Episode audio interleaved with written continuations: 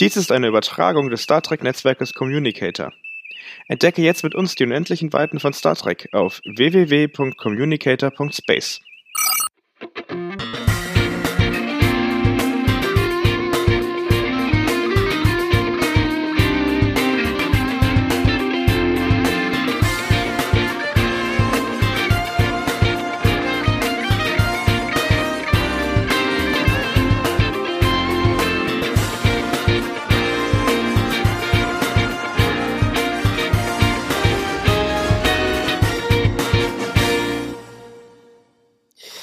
Ja, herzlich willkommen. Wir sind heute tatsächlich auch mal live hier im zehn vorne. Ähm, jetzt ist mir gerade eingefallen, wir haben uns auch gar nicht vorgestellt. Wir hatten gerade ein Vorgespräch gehabt. Hallo Tobias, das ist dein Name. Mein Name ist Yannick.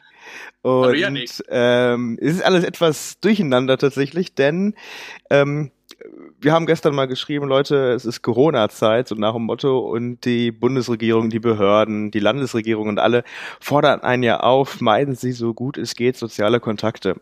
Ähm, Das ist natürlich sehr solidarisch, das sollten wir auch alles machen. Ähm, das heißt aber nicht, dass es einem langweilig sein muss und man zu Hause warten muss darauf, bis der Montag wieder startet und man dann auf die Arbeit gehen kann. Dementsprechend haben wir gesagt, wir reden über Star Trek und du bist spontan dabei, ja? Du hast dich direkt genau. gestern gemeldet, aber fangen wir mal an, über was anderes zu sprechen, und zwar deswegen, warum wir hier sind, über Star Trek. Ähm, mhm. Wie hat's bei dir angefangen? Äh, angefangen hat es bei mir tatsächlich in äh, frühester Kindheit, ich glaube so mit vier oder fünf. Äh, meine Mutter war schon, ich will nicht un- unbedingt sagen Trekkie oder großer Star Trek-Fan, aber sie hat halt immer äh, Next Generation im Fernseher laufen gehabt, und das war so ein bisschen meine Einstiegsdroge, möchte ich fast sagen. Also das heißt, du bist mit Captain, Captain Picard aufgewachsen? Genau, genau. Captain Picard ist auch bis heute mein, mein, äh, ja, mein Captain, mein Lieblingshauptdarsteller, möchte ich sagen. Und ja, von da aus zog sich das dann irgendwann weiter über Deep Space Nine, Voyager. Dann fing man natürlich auch irgendwann an, wo hat es angefangen, dann guckt man mal T O S. Und äh, ja, dann kam mir eine ganze Weile gar nichts. Und dann habe ich dann praktisch mit Enterprise den Wiedereinstieg irgendwann entdeckt. Und ja, jetzt sind wir hier nach Discovery und Picard. Ja, dann erzähl uns doch mal ganz kurz ein bisschen was über dich. Äh, wo kommst du her? Was sind deine Hobbys? Wie alt bist du? Und was machst du sonst im normalen Leben, wenn Star Trek mal nicht hier auf dem Fernsehen läuft? Ja, also ähm, ich bin der Tobias, ich bin zweiunddreißig Jahre alt, ich komme aus äh, Wilhelmshaven, oben an der Nordseeküste. Äh, das auch tatsächlich berufsbedingt, denn ich bin in der Marine, bin äh, da als Unteroffizier und bin drei Jahre zur See gefahren. Aktuell bin ich aber auf einem Landdienstposten. Und äh, ja, meine Hobbys sind natürlich Star Trek, Sci-Fi eigentlich allgemein, und darüber auch äh, ein bisschen der wissenschaftliche Aspekt. Ich interessiere mich für Astrophysik. Ähm, da kann ich äh, nachher vielleicht ein Buch em- empfehlen, wenn wir auf das Thema kommen sollten.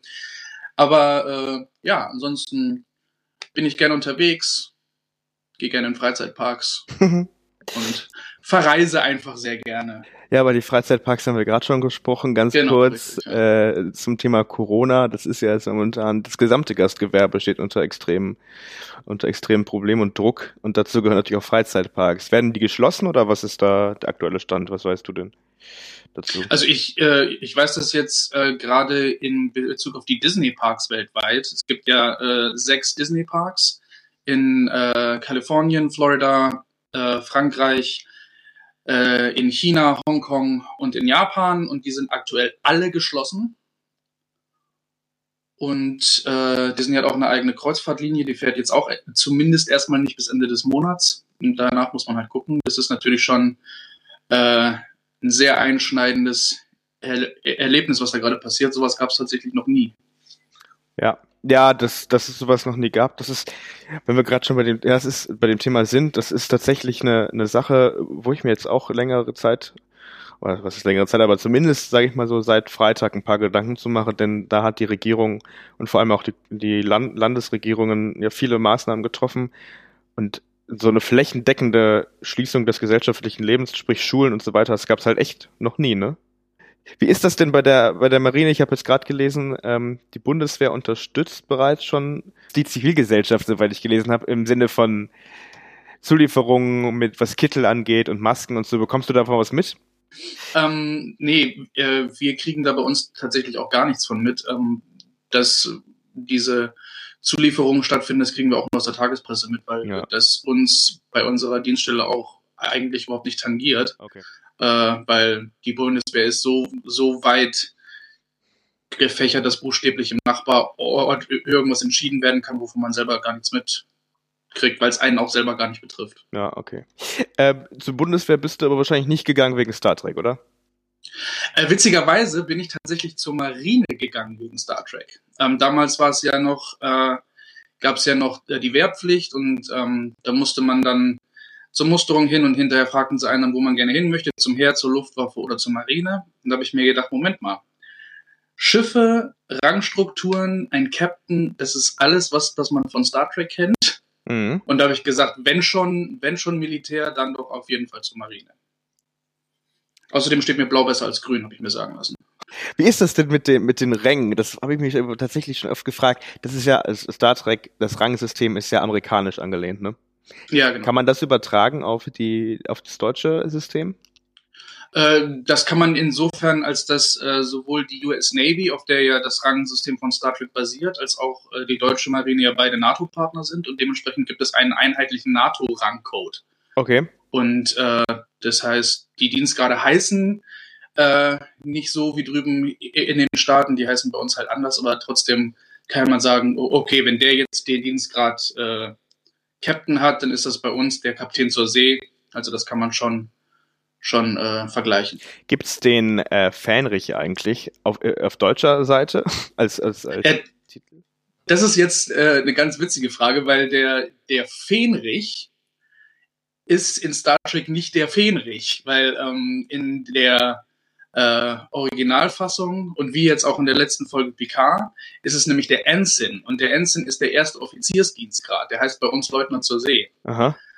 Ähm, der Fähnrich ist aber ein Offiziersanwärterdienstgrad, der ist da noch drunter, deswegen ist praktisch die deutsche synchrone konstante Degradierung von sämtlichen Ensigns, die da rumlaufen. Also ist der Fähnrich eigentlich so ein besser gestellter Kadett oder wie muss ich mir das vorstellen? Okay, jetzt wird's, äh, jetzt wird's richtig kompliziert. Der Fähnrich ist praktisch ähm, ein Dienstgrad unter Dienstgradgruppe Offiziere. Also es gibt ja Mannschaften, Unteroffiziere und ähm, Offiziere und der Fähnrich ist praktisch ein Unteroffizier, der aber Offiziersanwärter ist, der also irgendwann mal Offizier werden will. Ah, okay. Ah ja, also quasi zwischen Unteroffizier und Offizier so ein bisschen. So, ja. Um es mal auf, für die Laien runterzubrechen. Genau, ja. Sehr spannend, das ist cool. Also tatsächlich, der, der Job, die Jobwahl bei dir wurde auch beeinflusst durch Star Trek. Beeinflusst, ja, kann man so sagen. Aha. Ähm, und, wenn du, und wenn du dir das da anschaust, ähm, hat es denn dieses Militärische, was in Star Trek ja schon irgendwo ein bisschen gezeigt wird, irgendwas mit der Realität zu tun? Überhaupt nicht. Okay. Also äh, das Leben an Bord auf, äh, auf einem Schiff ist natürlich überhaupt nicht zu vergleichen mit dem, was wir jetzt so bei, bei äh, Star Trek The Next Generation oder auch bei T O S sehen. Äh, das ist alles nicht so bunt und nicht so, so äh, ja, wie möchte man sagen, so aufregend, wie das auf, äh, auf den Schiffen der Sternenflotte ist. Irgendwie ist jeder Tag Montag, weil du bist halt unterwegs und das Schiff schläft nicht. Und äh, ja, aber es ist schon, es ist schon spannend. Ja, du hast doch keine Holodecks, ne? Nee, du, du hast kein Holodeck, du hast keinen zehn vorne, du hast keinen Phaser-Schießstand. Ist halt ein bisschen minimalistischer runtergebrochen, ne? Und du entdeckst wahrscheinlich auch nicht regelmäßig neue Zivilisationen.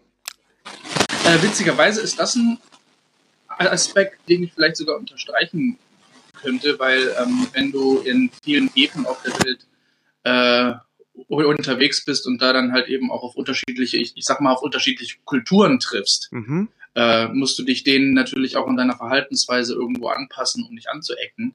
Und äh, das, das würde ich sagen, ist schon so ein exploratorischer äh, Aspekt, der vielleicht Star Trek da ganz un- nicht so ganz unähnlich ist. Okay, also das schon. Was ist zum Beispiel das Letzte, wo du warst, was, wo du sagst, unterschiedliche Kulturen, wo du dich wirklich anpassen musstest?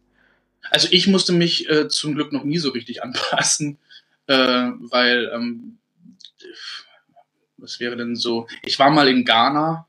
Mhm.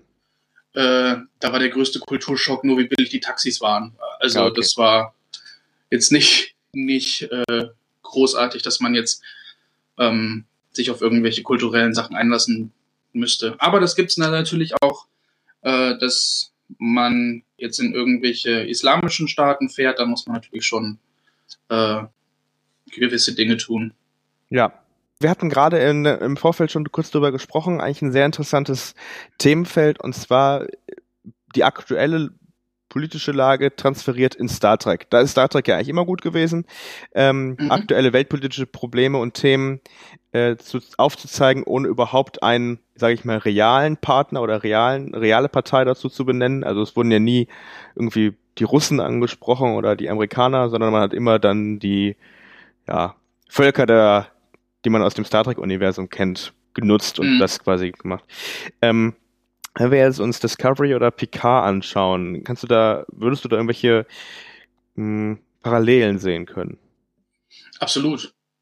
Ähm, ich würde sagen, gerade gerade bei Picard äh, ist mir das in der ersten Folge ganz stark aufgefallen, ähm, als es darum ging, sollte die Föderation oder äh, die Sternenflotte als ausführendes Or- Organ den Romulanern helfen. Äh, und Picard dann in diesem Interview sagt, ja, Millionen von Leben standen hier auf dem Spiel, und die Reporterin äh, sagt dann, ja, aber romulanische Leben. Und äh, Picard sagt dann, nein, Leben, mhm. einfach nur. Und äh, das ist für, für mich äh, ganz, ganz stark ähm, eine Parallele zu äh, Black Lives Matter oder zu äh, allgemein den, dem, dem Fremdenhass, der sich gerade in der Welt wieder auszubreiten scheint. Ja, und im Vorfeld auch drüber gesprochen, über die Verbindung von jetzt der Folge acht aus Star Trek Picard. Mhm. Ähm, zu welcher Folge war das noch? Aus äh, T N G? Ähm, achso, ich meinte, dass, dass ähm, Star Trek Picard allgemein eine große Brücke schlägt zu ähm, der Folge Measure of a Man aus der zweiten Staffel von T N G. Auf Deutsch ist sie, glaube ich, Wem gehört Data? Mhm, genau, ja. Ähm, von, aus der wir ja auch äh, Bruce Maddox kennen. Richtig, und, ja. Und äh, wo es da dann, da dann eben darum ging, äh, ob Data als Androide die gleichen Persönlichkeitsrechte hat äh, wie ein Mensch oder vielmehr wie ein denkendes, lebendes, also ein lebendes, denkendes, selbstbewusstes Leben äh, allgemein. Und äh, ja, das ist halt auch so ein philosophischer Aspekt. Ne? Wo hört das, wo hört das Leben, äh, wo hört die, die, die Maschine auf, wo fängt der Mensch an? Und äh, das sieht man jetzt ganz stark bei, bei Soji und auch in dem Gespräch, das Agnes und ähm, Soji miteinander führen. Sie sagt so, schläfst du? Und sie sagt so, ja, jede Nacht. Und was machst du, wenn du, wenn du traurig bist? Ja, dann weine ich. Und was machst du, wenn du Durst hast? Dann trinke ich. Und Agnes ist davon völlig fasziniert. Mhm. Und für Soji ist das halt eine Selbstverständlichkeit, weil Soji sich als, als lebendes, denkendes Wesen sieht und Agnes sieht sie noch als Androiden, als künstlich erschaffenes Wesen. Ja, da sehen wir tatsächlich, glaube ich, auch noch einen, einen tieferen ja, tiefergehendes Problem oder eine, ja, halt, äh, was, was jetzt sich entwickeln wird, nämlich bisher, was wir aus Star Trek kennen, waren sich die künstlichen Lebensformen immer bewusst, dass sie künstliche Lebensformen sind. Von Anfang mhm. an. Jetzt ist mhm. nicht der Fall. Jetzt ist, sie ist ja gerade in einer Identitätskrise, weil sie ja, ja erst, genau. sie, ich weiß nicht, wie alt sie in der darstellen soll, irgendwie fünfundzwanzig oder so, Mitte zwanzig, Ende zwanzig, existiert aber erst seit wenigen Jahren oder Monaten, aber hat natürlich Gedächtnisengramme der letzten zwanzig Jahre. So. Mhm. Und sie muss jetzt damit klarkommen, dass sie nicht ganz so lange existiert, wie sie gedacht hat und dass alle ihre Erinnerungen eigentlich nicht wahr sind. Ich meine, wir wissen ja mittlerweile auch, dass ihre Mutter nicht existiert, sie ist nur programmiert. Ja, richtig. Also die Identitätskrise ist tatsächlich dann vor allem auch bei ihr selber. Aber das ist, wird spannend sein, wie sich das jetzt weiterentwickeln wird. Mhm. Ähm, das wird ja, wird sich ja jetzt wahrscheinlich. Ich habe so das Gefühl, in der achten Folge hat man relativ viel auf einmal und relativ schnell aufgeklärt. Also bezüglich, ja, bezüglich der Identität von äh, Commodore O. o mhm, oder, äh, das war ja immer so lange so ein äh, Mysterium. Ist sie jetzt Vulkanierin? Ist sie vielleicht doch Romulanerin? Gehört sie zu diesem wie heißt der Verband nochmal? Nicht Talchia, sondern Jadwasch. Jadwasch an. Das war ja alles immer so gemutmaßt, mit der Sonnenbrille ja auch. Jetzt weiß man es mhm. auf einmal. Es ging ja alles sehr, sehr schnell, muss man schon sagen.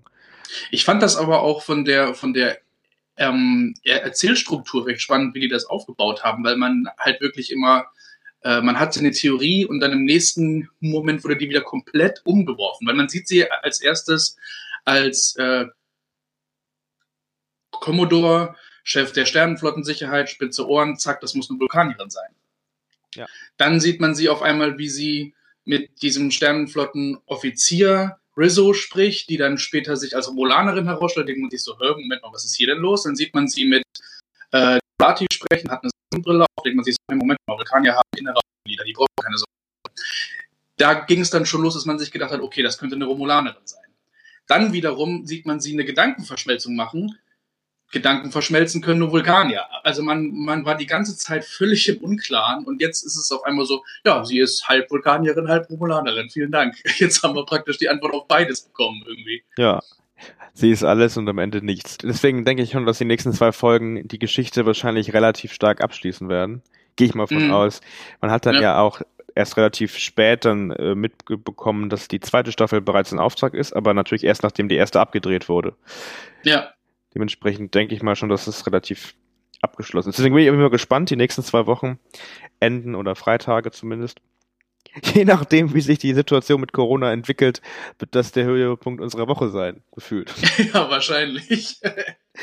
Ach ja, aber kommen wir zu, kommen wir zu einem anderen Thema. Und zwar, ich habe fünf Fragen für dich, die sich oh, wow. äh, mit Star Trek befassen.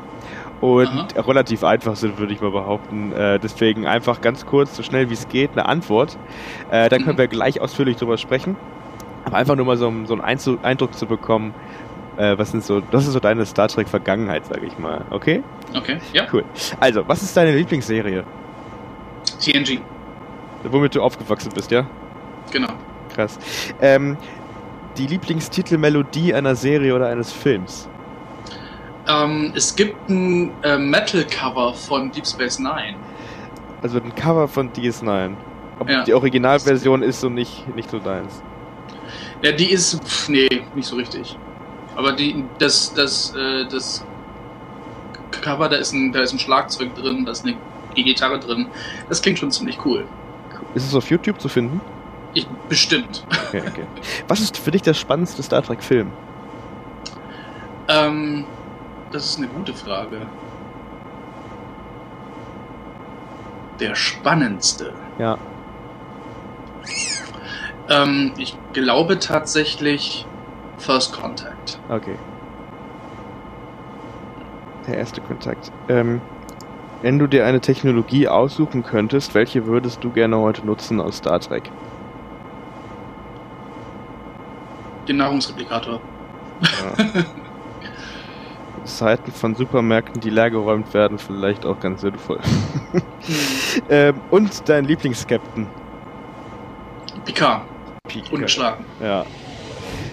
Sehr cool. First Contact ist dein der spannendste Film, würdest du sagen? Ja. Wie, wie kommt es? Also was ist da für dich der Punkt, wo du sagst, das äh, ist einfach spannend zuzustehen? Ähm, ich glaube, weil äh es bei Star Trek bislang in den anderen Filmen immer eine Bedrohung von außen gab. Und äh, jetzt wird die Borg-Sphäre schon in einer der ersten Szenen am Anfang zerstört und auf einmal stellt man fest, so wow, okay, Moment mal, die Borgs sind auf der Enterprise. Und äh, sie fangen an, vom Maschinenraum als Epizentrum sich auf dem ganzen Schiff auszubreiten. Das heißt, man hat jetzt auf einmal eine Bedrohung von innen und man kann buchstäblich auf einem Korridor entlang gehen, man geht um die nächste Ecke und auf einmal stehen da die Borg. Und äh, das äh, ist tatsächlich ein ganz spannender Faktor und man sieht der Besatzung auch im ganzen Film diesen Stress einfach in ihren Gesichtern an. Die machen sich die Uniformen auf, weil es auf einmal viel wärmer ist auf diesem, auf diesem Schiff und die gehen durch die Gänge, sind bis an die Zähne bewaffnet und ähm, Picard kriegt seinen Ausraster auf dem Holodeck und die, die, äh, die sind einfach wirklich an den Grenzen ihrer Fähigkeiten in dem Moment. Und das äh, ist, ist ein ist ein, ja, ist eine Situation, die man so in den anderen Filmen, glaube ich, nicht sieht. Ich hatte gerade, ge- also ähm, Ich habe nämlich auch gerade drüber nachgedacht, die Frage habe ich mir auch noch nie gestellt. Was ist, wäre mein spannendster Star Trek-Film? Mhm. Und meiner wäre, glaube ich, ähm, Das unentdeckte Land. Okay. Kannst du dich noch daran erinnern? Ja, sicher, klar. Das ist ja der Film, wo, wo sich das Klingonische Reich dann ja am Ende mit der Föderation eigentlich verbündet. Mhm. Das also, geht um Abkommen, genau. Ja, genau. Äh, fand ich auch ziemlich cool. Und jetzt gerade, wo du gesagt hast, äh, die Bedrohung war ja auch von innen. Es war ja eigentlich mhm. ein Komplott von äh, Klingonen und von Menschen oder von Vulkaniern, also von der Föderation und von Klingonen. Und von den Romulanen. Die waren da ja auch noch mit drin. Stimmt. Gegen, ähm, g- gegen dieses, dieses Abkommen. Ja. Ich, ich wollte es einfach nur mal gesagt haben, weil ich oft das Gefühl habe, mhm. dass, dass man irgendwie, ähm, ich mach das auch, also mein Lieblingsfilm ist auch mit Abstand Erster Kontakt, äh, aber dass man halt ganz oft diese originalen Filme so ein bisschen vergisst in, äh, in Picards Zeiten, vor allem mit mhm. die Leute, die irgendwie, ich kann zum Beispiel mit der originalen Serie nicht ganz so viel anfangen, muss ich ganz ehrlich zugeben. Also für mich die erste wirkliche Star Trek Serie, die ich gerne gucke, ist äh, das nächste Jahrhundert. Mhm. Einfach wahrscheinlich wegen der Zäh- Erzählstruktur. Wie ist es denn bei dir? Kann, guckst du gern Captain Kirk Serie, nicht Filme, sondern die Serie? Äh, ja, aber auch nicht jede Folge. Ich glaube, dass, dass äh, es gibt es gibt ganz viele Folgen, wie zum Beispiel ähm, Balance of Terror, der erste Auftritt der, der Romulaner. Ja, aber solche, solche Folgen, es gibt halt so, so Äh, Momente, die aus der Serie einfach total rausstechen, wo du so sagst, wow, okay, cool. Und dann gibt's halt wiederum äh, andere Folgen, wo du dir denkst, so, was haben die geraucht, als die diese Folge geschrieben haben? Ähm, ist teilweise schon echt super cringy. Ja, auf jeden Fall. Aber damals war die Erzählstruktur und ich glaube die Erzählweise auch noch anders. Ich meine, was fällt einem denn auf, wenn man heute Discovery oder Picard vergleicht mit Deep Space Nine und Voyager oder Enterprise, also die neuesten Star Trek-Serien? Mm, mm. Es ist halt eine gesamte Geschichte, die erzählt wird einer Staffel und nicht mehr episodenweise. Richtig. Also das ist halt auch schon ein großer Unterschied. Ich glaube, das hat aber auch was mit dem Format zu tun, weil du ähm, äh, bei Discovery und Picard hast du ja äh, Serien, die du, wenn du jetzt nicht wirklich so ähm, Woche für Woche auf die Folgen warten müsstest, die du in eins durchgucken kannst.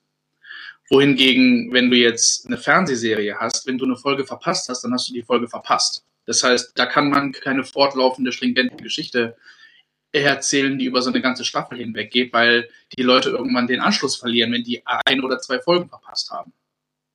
Das, das heißt, man konnte da dann eher sagen, okay, ne, das ist dann so das Alien of the Week und äh, wenn ich die Folge von heute verpasst habe, dann hat das keinen großen Einfluss auf äh, die Folge der nächsten Mhm. nächsten Woche, aber es gibt so bestimmte Aspekte, auf die man dann halt wieder zurückgreift. Ne? Wenn jetzt Worf, Worf zu D S neun kommt und dann wird er in Season Regular, dann ist Worf halt immer da. Und das merkt man halt so, äh, wenn man die Folge verpasst hat, denkt man sich so, oh, Moment mal, wo kommt denn jetzt Worf auf einmal her?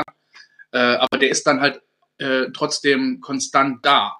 Mhm. So, so Klar, das Medium das hat sich geändert, ja. logischerweise. Ja. Und die wenigsten Zuschauer kaufen, also in unserem Kreis kaufen sich viele die D V D-Boxen oder die Blu-ray-Boxen oder was weiß ich, aber die wenigsten, sage ich mal, Zuschauer der breiten Masse werden sich die D V Ds kaufen danach.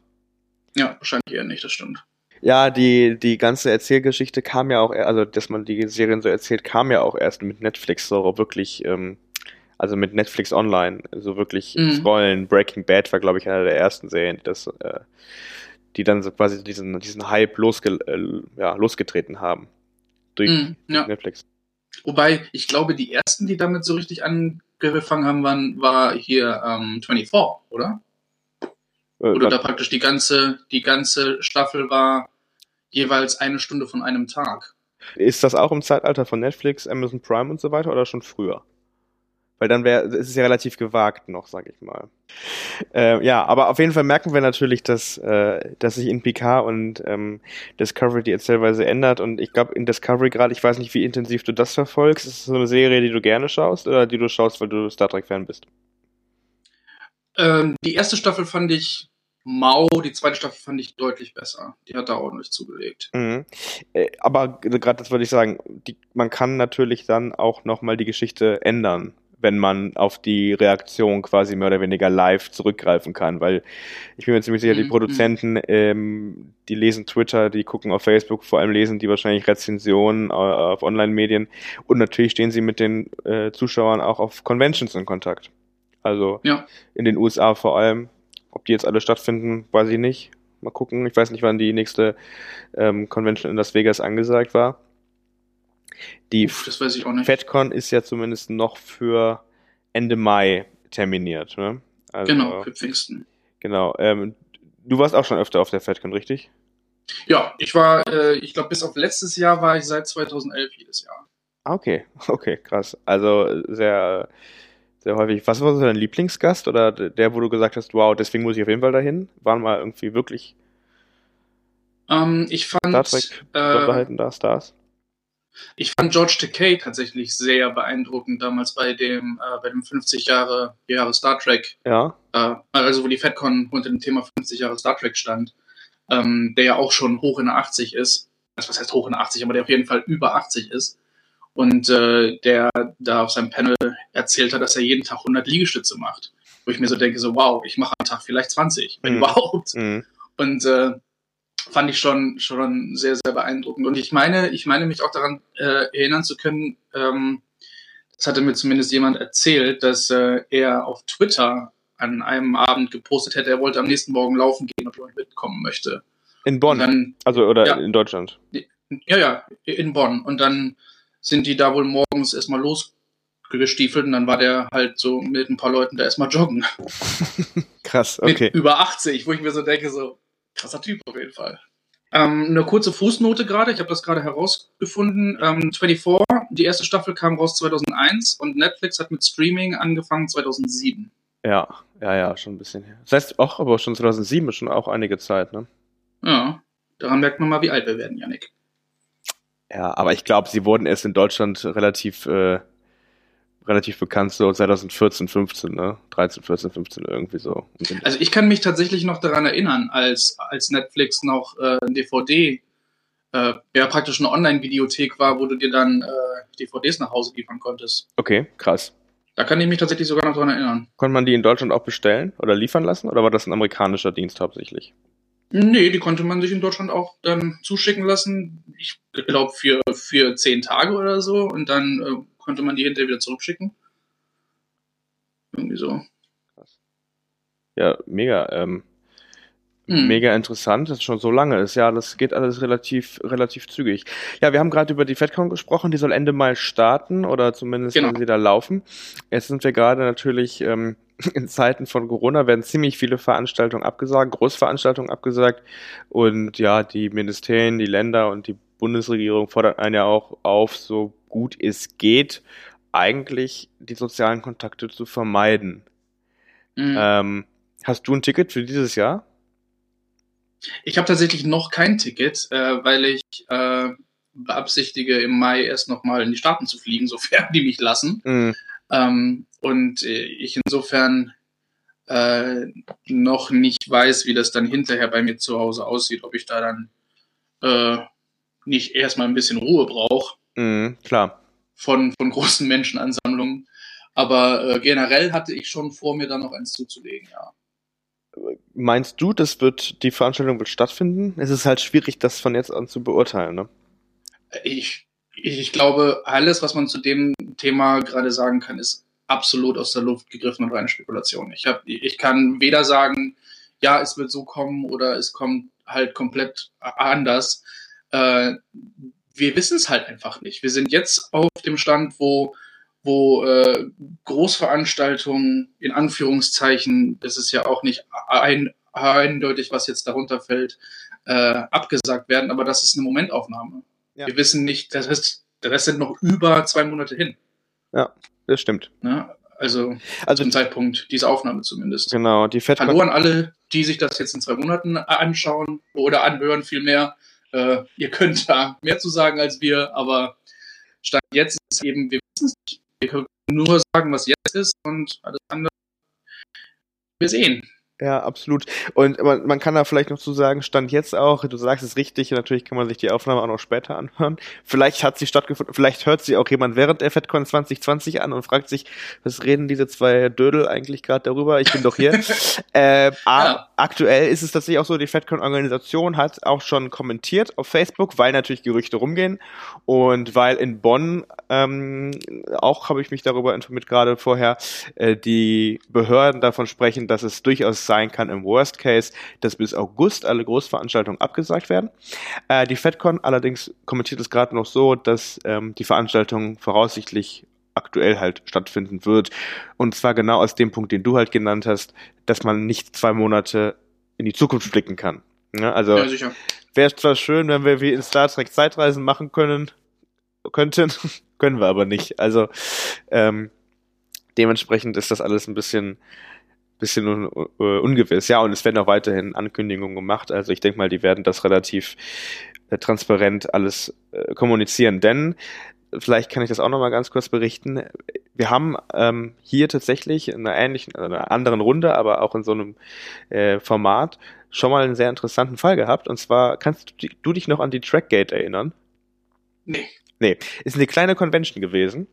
Ähm, die hätte stattfinden sollen und ähm, wir hatten tatsächlich in einem, einem anderen Format, das hieß damals der Track Talk, hatten wir, das war zwanzig vierzehn muss das gewesen sein, die Veranstalter bei uns zu Gast, die nämlich, haben wir gesprochen mit denen und die natürlich auch noch geworben haben, Tickets zu kaufen, es wird eine tolle Veranstaltung und so weiter.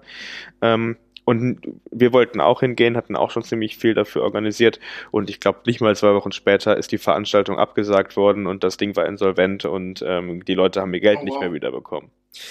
Was Eieiei. allerdings dann nichts mit irgendeinem Virus zu tun hatte, sondern einfach auf einfach schlechte kaufmännische Planung ähm, ja, ja, ja. gewesen ist. Aber deswegen ganz transparente Kommunikation ist, glaube ich, da wichtig für die, vor allem auch für die Fans, die dafür ja Geld ausgeben. Was kostet so ein Ticket? Hast du da einen Überblick? Ähm, ich glaube, das Wochenendticket kostet äh, unbezahlte Werbung hundertneununddreißig Euro. Ja. hundertfünfunddreißig, hundertneununddreißig, irgendwie so.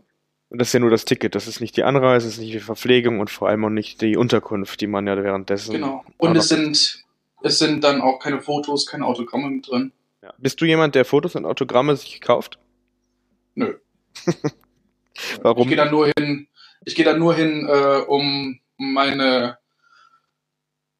Cosplays mal auszuführen, dass die mal was anderes sehen als die Innenseite von meinem Schrank. Und äh, wegen, wegen der Panels, weil ich das halt einfach total spannend finde, wenn die ganzen Stars da so ein bisschen aus dem Nähkästchen plaudern. Das finde ich total witzig.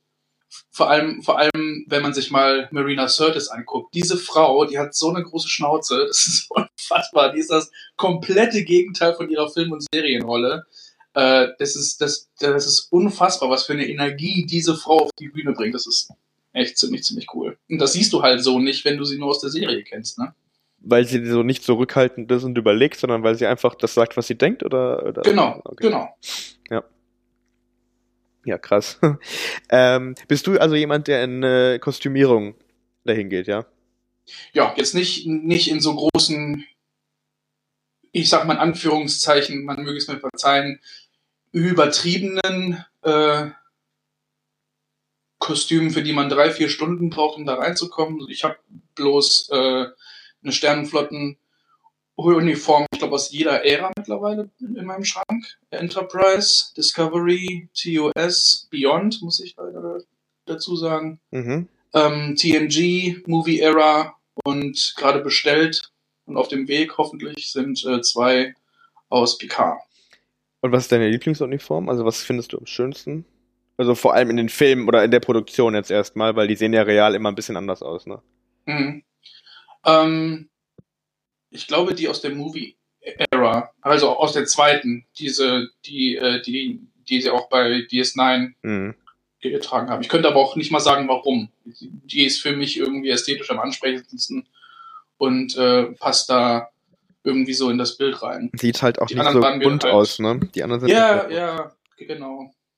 Und wie sehen die in, Re- im, im, in Real Life aus? Also ist das... Äh Also meine zumindest nicht viel anders. Okay. Hm. Wie teuer ist so eine Uniform? Pff, das kommt ganz auf den Anbieter an. Kannst du wirklich von bis gehen. Okay. Letztens, letztens zum Beispiel habe ich eine Admiral Curve Uniformen gesehen, die gab es bei einem Versandhandel für hundertsechzig Euro und bei einem anderen für zweitausend. Aber äh, da wird dann, Entschuldigung, wahrscheinlich auch die, äh, die Verarbeitung entsprechend sein, ne? Ja. Ähm, und wenn du auf der FedCon bist, auf solchen Conventions, ähm, wir waren jetzt auch schon ab und zu mal da, auch für Beiträge, die wir da gemacht haben, es war immer sehr spannend, meines Erachtens, sich auch ja, Vorträge, Panels anzuhören, die nicht von den Stars sind, sondern eher von ja, Fans, die vielleicht im Hauptberuf vielleicht auch irgendwas Wissenschaftliches machen, mhm. die sich dann quasi damit befassen, ist das wissenschaftlich eigentlich so korrekt? Oder ich habe mir auch einen spannenden Beitrag angehört zum Thema äh, des Sporenantriebs, äh, Sporenantriebs so. Äh, das alles mal so ein bisschen äh, zu gucken, wie realistisch ist das eigentlich überhaupt? Guckst du oder hörst du sowas auch an? Schaust du dir sowas auch an? Absolut. Ich gehe äh, zu jedem Panel von Doktor Hubert Zitt, wenn er da ist. Der ist, der ist glaube ich, jedes Mal auf der FedCon. Ja. Ähm, schaue ich mir mal an. Äh, ich erinnere mich dann noch an das Panel über künstliche Intelligenz vor zwei Jahren oder vor drei Jahren. Bin ich mir, glaube ich, gerade gar nicht ganz sicher. Aber äh, sowas finde ich schon, schon ganz, ganz spannend. Ich hinterfrage auch äh, bei, bei Sci-Fi so ähm, wissenschaftliche Konzepte ganz gerne, so wie funktioniert der Transporter oder wie könnte der funktionieren, wie könnte der Warp-Antrieb funktionieren. Oder äh, jetzt auch gerade bei der letzten Folge P K, ähm, ein Sternensystem mit acht Sternen, die um einen Planeten rotieren, das müssen die mir nochmal erzählen, wie das funktionieren soll. Mhm. Aber äh, finde ich tatsächlich ganz interessant, sich das mal so von der Warte mal anzugucken. Das ist in der Tat spannend. Normalerweise rotieren ja die, äh, die Planeten um den Stern, oder nicht? Ja, ja. Ach, ja. ja. Naja, wir haben ja auch schon, wir haben ja auch schon ein bisschen aus der Folge entnommen, aus der Serie, dass das alles nicht natürlich ist eigentlich. Nee, ja, ja gut, ich meine, das ist nicht, natürlich ist es die eine äh, Story, aber ich frage nicht, wie das gravitationstechnisch zusammenhängen soll. Ich meine, äh, wir kennen ja zumindest ein Doppelsternsystem aus unserer Galaxie, das sind Sirius A und Sirius B, aber die hängen halt nur praktisch aneinander. Aber wie das mit acht Sternen funktionieren soll und dann vor allem noch die um einen Planeten in der Mitte kreisen, das erschließt sich mir irgendwie überhaupt nicht. Du interessierst dich für Astrophysik, hast du gesagt, ne? Ja. Äh, was speziell? Also über die Sternensysteme, die wir gerade gesprochen haben, bist du, keine Ahnung, auch akademisch auf dem Weg, auf dem, in dem Bereich unterwegs oder wie zeichnet sich das aus? Also akademisch eigentlich überhaupt nicht. Ich bin da einfach nur interessiert dran und wenn ich eine Frage habe, dann google ich die meistens und gucke mir dann irgendwelche Artikel an oder YouTube-Videos. Ich habe äh, vorhin ja schon mal von einem, von einem Buch gesprochen von ähm, Neil deGrasse Tyson. Das heißt, das Universum für, äh, das Universum für Eilige. Das Universum ähm, für Eilige, okay. Mh, das ist, das ist total spannend. Da spricht er praktisch vom vom Urknall über die Entstehung der Elemente, Bildung von Sternen, Bildung von Planeten, äh, praktisch die ganze Geschichte des Universums durch ist. Und das, und das auf eine, auf eine Art und Weise, die, die jeder versteht. Da ist jetzt nichts irgendwie hochgradig, äh, ähm, sprachlich hochgestochenes drin, sondern das ist, das kann man sich gut und gerne mal so auf einer Autofahrt von Wilhelmshaven nach Bonn mal gerne anhören. Das ist ganz, ganz einfach. Ist ein Hörbuch, ja? Es gibt es als Hörbuch, als auch als, ich glaube, als Taschenbuch habe ich es letztens auch gesehen. Ist ganz cool. Und das ist relativ einfach erklärt für den Laien. Genau. Was fasziniert dich daran so besonders? Ähm, ich glaube, dass äh, so die Homöostase irgendwie, dass das Universum so wie es funktioniert, dass es halt, ja funktioniert halt, ne, dass zum Beispiel, wenn wir uns jetzt mal unser eigenes Sonnensystem anschauen, dass die Erde äh, exakt die richtige Masse hat, die richtige Entfernung zur Sonne hat, dass ihre Kreisbahn so ist, dass wir Jahreszeiten haben können, dass die Neigung der Achse ist, dass wir äh, ähm, ja so äh, Sommer und Winter haben, ähm, dass wir von, vom Abstand zur Sonne nicht zu nah dran sind, sodass äh, es zu heiß ist, nicht zu weit weg sind, sodass es zu kalt wäre, dass wir ähm, praktisch die ganzen Bedingungen haben, die genau erfüllt sind, um Leben auf der Erde zu begünstigen. Und wenn auch nur eines von diesen Kriterien nicht erfüllt wäre, würde das ganze System nicht funktionieren. Und das finde ich halt unglaublich faszinierend. Gibt es irgendwo in Star Trek, jetzt, jetzt haben wir gerade über Wissenschaft gesprochen, irgendwas, was du jetzt sagst, wo du dich auch ein bisschen mit Astrophysik, äh, ja, dich dafür interessierst und äh, ja, viel darüber liest, irgendwas, das gar keinen Sinn macht, wissenschaftlich gesehen? Ähm, der Transporter tatsächlich. Also ich meine, der, der, der wurde ja tatsächlich ursprünglich nur erfunden, weil man kein Geld hatte, um äh, Shuttle-Landungen zu drehen. Ja. Ähm, aber das, das Konzept dahinter, dass man ähm, einen Menschen in seine Atome aufspaltet, die dann in Energie umwandelt, die Energie speichert und woanders wieder genauso zusammensetzt, äh, das, das empfinde ich als völlig Hanebüchen. Also das macht überhaupt keinen Sinn. Ähm, weil, ohne da jetzt zu, zu weit reingreifen zu müssen, es gibt ein äh, Prinzip in der Quantenphysik, das nennt sich die Heisenbergsche Unschärferelation, mhm. die besagt, dass man äh, nicht zeitgleich den Impuls und die Position von einem Quantenpartikel bestimmen kann. Äh, also Quantenpartikel ist zum Beispiel ein Elektron. Und äh, unsere Atome bestehen ja im Kern aus Positro- äh, Protonen und Neutronen. Und in der Schale kreisen da die Elektronen drumherum. Und wenn ich aber nicht bestimmen kann, äh, welchen Puls bzw. welche Position hat, ich kann immer nur eins bestimmen. Und je genauer ich das eine bestimme, umso unschärfer, deswegen Unschärferelation wird das andere, äh, dann kann ich einen Körper nicht genauso wieder zusammensetzen, wie er vorher war. Also das ist. Das funktioniert einfach nicht. Einfach gesagt nicht möglich, ja. Ja, ja du hast es gerade richtig erwähnt, man hat es eigentlich nur gemacht, weil man kein Geld hatte für Shuttle-Landungen. Ja. Daraus ist eine, eine riesige Angelegenheit geworden, die immer weiter perfektioniert wurde in allen weiteren Serien und Filmen. Und ähm, ja, die auch immer mehr genutzt, äh, genutzt äh, wird. Was ist denn so mit dem, mit dem Tarnen, mit, mit der Tarnung von Raumschiffen, die wir in bei den Klingonen sehen, bei den Romulanern. Ist das sowas? Also, was... Ja, Tar- Tarnung, äh, ich glaube auf jeden Fall A, ich meine, ich möchte dabei sagen, ich bin überhaupt kein Experte, ich bin nur ein Laie, der sich ah, das ja. irgendwie anliest, ja, das heißt, wenn jetzt irgendjemand aus dem Bereich das hört und denkt, was labert der da? äh, ich gebe hier überhaupt keine Garantie auf irgendeine Richtigkeit, ähm, das ist nur so, wie ich es verstehe.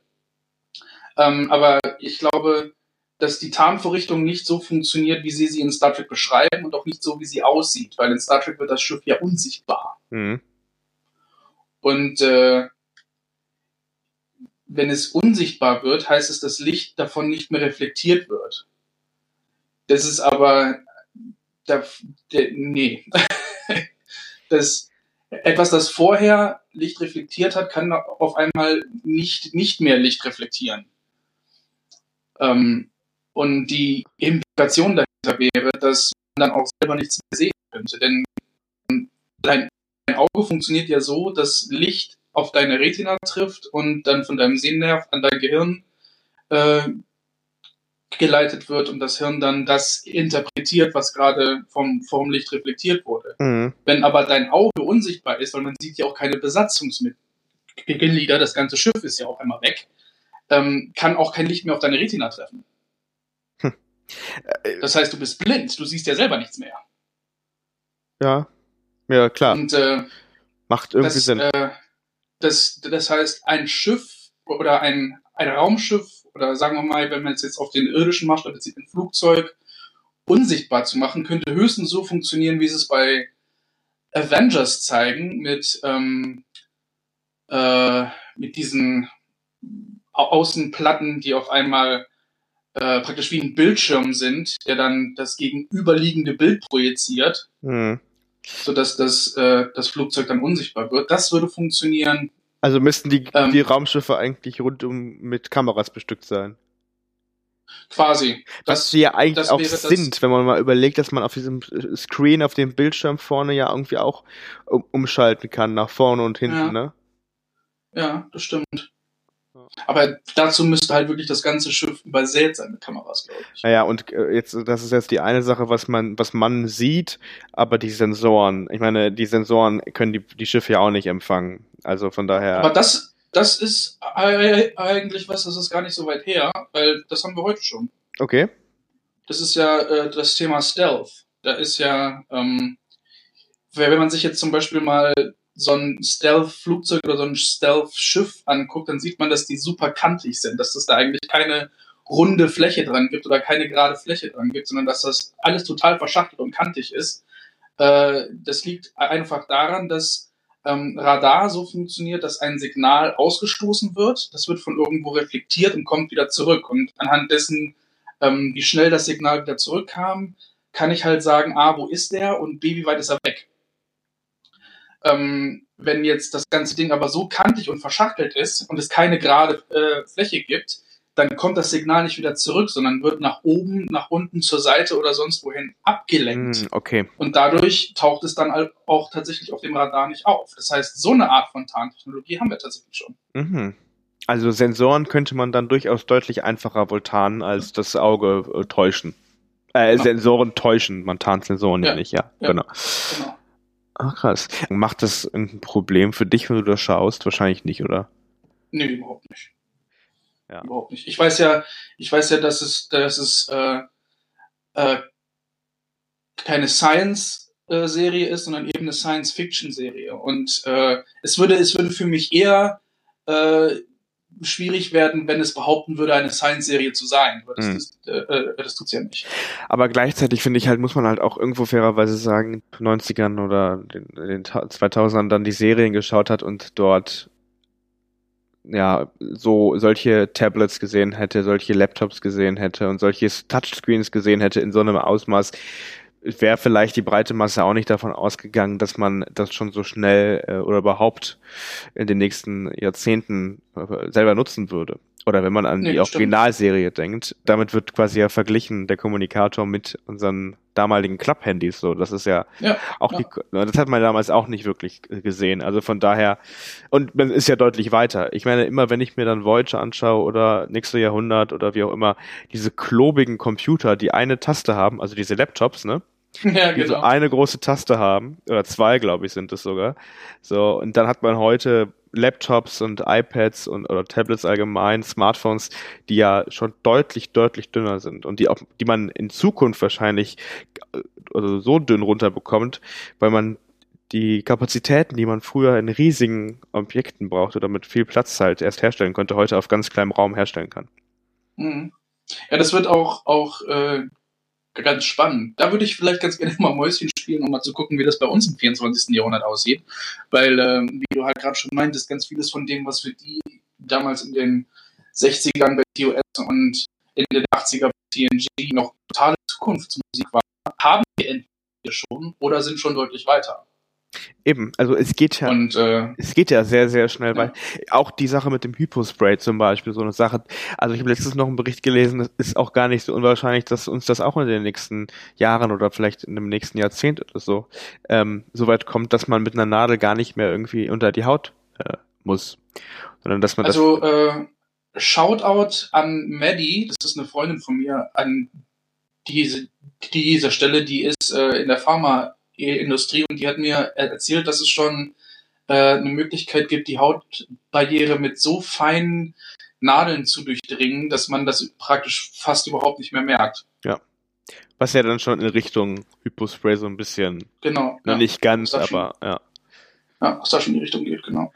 Das ist mal ganz interessant, sich das dann anzuschauen, jetzt nicht nur bei Star Trek, aber bei vielen Science-Fiction-Produktionen, wie sich die Menschen damals die Zukunft vorgestellt haben. Mhm. Naja, aber Wissenschaft und Star Trek, ja, es gehört zusammen und äh, das ist ja auch eigentlich ähm, eigentlich der Auftrag der Sternenflotte, ne? Zu forschen, Wissenschaft und nicht zu nicht zu kämpfen. Genau. Das ist vielleicht auch nochmal ein Unterschied, wenn du die Serien anschaust von früher. So, ich finde, es gibt eigentlich so diese drei Serien, äh, T N G, Disney und Voyager, die haben alle so einen sehr ähnlichen Charakter, finde ich, mit diesen wöchentlichen Episoden und vom vom Szenenbild sind die auch alle relativ ähnlich. Ähm, Ist das auch ein Unterschied, den wir heute bei Picard und Discovery haben? Das halt, gut, bei D S neun jetzt wurde am Ende sehr viel gekämpft, aber in der, im Kern der Serie ging es ja um Forschung. Und Discovery ist nicht mehr Kern der Serie Forschung, oder doch? äh, ich glaube, das ist eine Entwicklung der Gesellschaft, dass heute einfach viel, viel mehr Action passieren muss, weil die Aufmerksamkeitsspanne einfach viel, viel geringer geworden ist. Wenn du dir mal YouTube-Videos von vor zehn Jahren anschaust, die waren dann teilweise zwanzig Minuten lang, eine halbe Stunde, und die meisten sind heute vielleicht fünf Minuten lang, wenn überhaupt, weil die Leute einfach äh, sich so lange Videos nicht mehr angucken. Die schalten dann irgendwann weg, weil dann ist irgendwie in der Sidebar irgendwas, was interessanter ist, und die, Auf- die Aufmerksamkeitsspanne ist einfach nicht mehr da. Und deswegen versuchen die wahrscheinlich heute so viel auf dem Bildschirm passieren zu lassen, dass die Leute überhaupt nicht in die Verlegenheit gucken, wegzugucken, In, in, in die Verlegenheit kommen, wegzugucken und sich mit irgendwas anderem zu beschäftigen, sondern einfach am Bildschirm gefesselt bleiben. Und äh, wenn man sich jetzt wiederum Measure of the Man anschaut aus der zweiten Staffel äh, von T N G, die war so dialoglastig, aber gute Dialoge. Ähm, ich glaube, wenn man die jemandem heute, ich sag mal so einem, ja, so einem Mitzwanziger vielleicht als Einstieg zu Star Trek zeigen würde, der würde sich sagen, boah, das ist langweilig. Behaupte ich jetzt. Hm. Ne? Aber äh, wie ist das bei dir, glaub, wenn, da wenn du Star Trek Picard schaust? Äh, bist du auch am Handy nebenbei? Nee. Beim, beim, beim ersten Mal tatsächlich überhaupt nicht, beim zweiten Mal nur, um mir Notizen zu machen. Weil, weil, ich, weil ich ständig darüber spekuliere, was jetzt als nächstes passieren könnte. Oder von mir gesagt, schau mal, hier haben sie was gesagt, das ist bestimmt der Hinweis auf irgendwas, was später kommt oder so. Mit wem spekulierst das, das du darüber? Das schreibe ich mir zwischendurch immer auf. Bitte? Mit wem spekulierst du darüber? Ich hau das dann meistens hinterher in die Facebook-Gruppe rein. Ah, okay. Das heißt, du bist in Facebook-Gruppen aktiv, um darüber zu sprechen? Genau.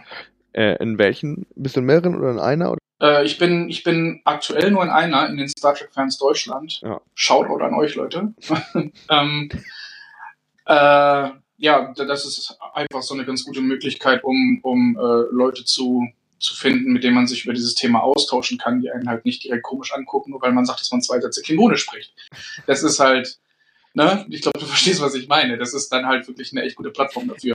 Wie ist das in der Gruppe, ähm, wenn wir uns anschauen, jetzt allgemein in ähm, Online, Social Media und so weiter, ist der Diskussionston, wenn es überhaupt Diskussion ist, das ist ja auch schon mal Interpretationssache am Ende, aber ist der relativ rau und es ist oft nicht mehr diskutieren, wie gesagt, sondern es ist oft, oft ja einfach nur, man stellt Meinungen gegeneinander und die verändern sich dadurch nicht wirklich. Ne? Ähm, mhm. Wie ist das im Star Trek-Bereich? Also ich glaube, es gibt, es gibt äh, deutlich toxischere Fandoms als Star Trek, weil, weil ähm, äh, mit Star Trek relativ wenig drumherum passiert. Wenn ich mir jetzt zum Beispiel Doctor Who anschaue, was da für ein Shitstorm losging, als Doctor Who eine Frau war, oder äh, bei Star Trek dem Disney das ganze Expanded Universe eingestampft hat und das auf einmal alles nicht mehr zählte, da ging ja, äh, da gingen die Meinungen ja richtig hoch durch die Decke. Ich glaube, dass Star Trek da ähm, eine deutlich gemäßigtere Co- Community hat. Ich möchte auch behaupten, weil Star Trek allgemein sehr intelligent geschrieben ist und das deshalb auch das entsprechende Publikum anzieht. Aber es gibt natürlich auch, wie online eigentlich überall, gibt es auch hitzige Diskussionen, die irgendwann keine mehr sind und man sich nur noch über Sachen streitet, die am Anfang überhaupt nicht mehr Bestandteil äh, der Ausgangsfrage ge- gewesen sind. Ähm, aber ich glaube, das ist bei, bei, bei, bei anderen doch deutlich schlimmer. Habe ähm, ich zumindest das Gefühl. Ist es nicht, also das äh, sehe ich schon, wenn wir irgendwelche Nachrichten posten oder irgendwelche, auch irgendwelche Beiträge, gerade bezüglich der Filme und den neuen Serien, dass sich da die Leute teilweise wirklich in die Haare bekommen. So, also nach, ja, das ist richtig. Nach dem Motto äh, Abrams Trek, also ne, J J Abrams Universum, ist kein Star Trek oder Discovery ist auch nicht Star Trek und wer was anderes behauptet, hat keine Ahnung und dann hm, hm. kommt von der anderen Seite, ich finde schon, dass es Star Trek ist und also da ist schon sehr viel Emotionalität drin. Das ist zumindest mein Eindruck. Aber ich glaube, ich glaube auch, dass das keine neue Entwicklung ist, weil das hatten wir bei T N G damals genauso, als es dann hieß so, was, das Schiff sieht ganz anders aus, das sieht alles viel zu modern aus. Und das ist nicht mehr Captain Kirk und das kann doch nicht sein und, und wir wollen Spock und Pille wieder haben und das, das hatten wir schon neunzehnhundertsiebenundachtzig und das ist halt auch einfach keine neue Entwicklung, dass die Leute jetzt wegen äh, Discovery und Picard so ausrasten. Ähm, das gab's schon immer. Was ich aber ganz interessant finde, ist, dass die Leute bei Picard jetzt sagen so, Moment mal, das ist viel zu düster und das ist nicht mehr die Sternenflotte, wenn es dann darum geht, dass die äh, die Admiralität nicht den Romulanern helfen will, dass wir auf einmal eine Admiralin haben, die flucht und so, wo ich mir so denke, so, war das nicht auch schon bei Star Trek immer so, dass die Enterprise in T O S den Auftrag bekommen hat, eine romulanische Tarnvorrichtung zu stehlen und damit ganz klar den Vertrag von Algeron verletzt hat, indem die da reingeflogen sind und das Ding mitgenommen haben, dass wir bei T N G Admiral Pressman hatten, äh, der ja damals auf der Pegasus auch eine Transphasen-Tarnvorrichtung hatte, ähm, also wiederum auch was, was Leute irgendwie abgesegnet haben müssen in, in der Sternenflotte. Wir hatten Admiral Dougherty, der im Auftrag des, des Föderationsrats die Baku umsiedeln sollte. Ja. Also ich, ich glaube viel weniger, dass es äh, nicht die Sternenflotte ist, wie wir sie kennen, weil sie war schon immer so. Ich glaube vielmehr, dass es nicht die Sternenflotte ist, wie Picard sie idealisiert. Nicht die Sternenflotte, die er sich vorstellt, wie sie zu sein hat. Das, genau, das, das ist ein spannendes Thema, da habe ich letztens auch erst drüber gesprochen, dass irgendwie die Werte der Föderation werden, zumindest vom Gefühl nach, ähm, eher auf Ebene der Raumschiffe vertreten. Weil genau. in der Serie oder in den Filmen hatten wir das eigentlich schon immer, dass die äh, Admiralität äh, das gar nicht mehr unbedingt so äh, verfolgt hat, wie, wie unsere, ja, Protagonisten, ne? Also wie die Kapitäne, wie die Captains, die die Direktiven immer als oberste Stelle gesehen haben und die die, die erste Direktive und alle anderen, aber die Admiralität hat manchmal ähm, nach dem Motto gehandelt, der Zweck heiligt die Mittel. Mhm, genau. Aber ich habe durchaus auch das Gefühl, dass, ähm, das ist so mein Eindruck, auch die Kritik ist da, die Diskussion wird auch geführt.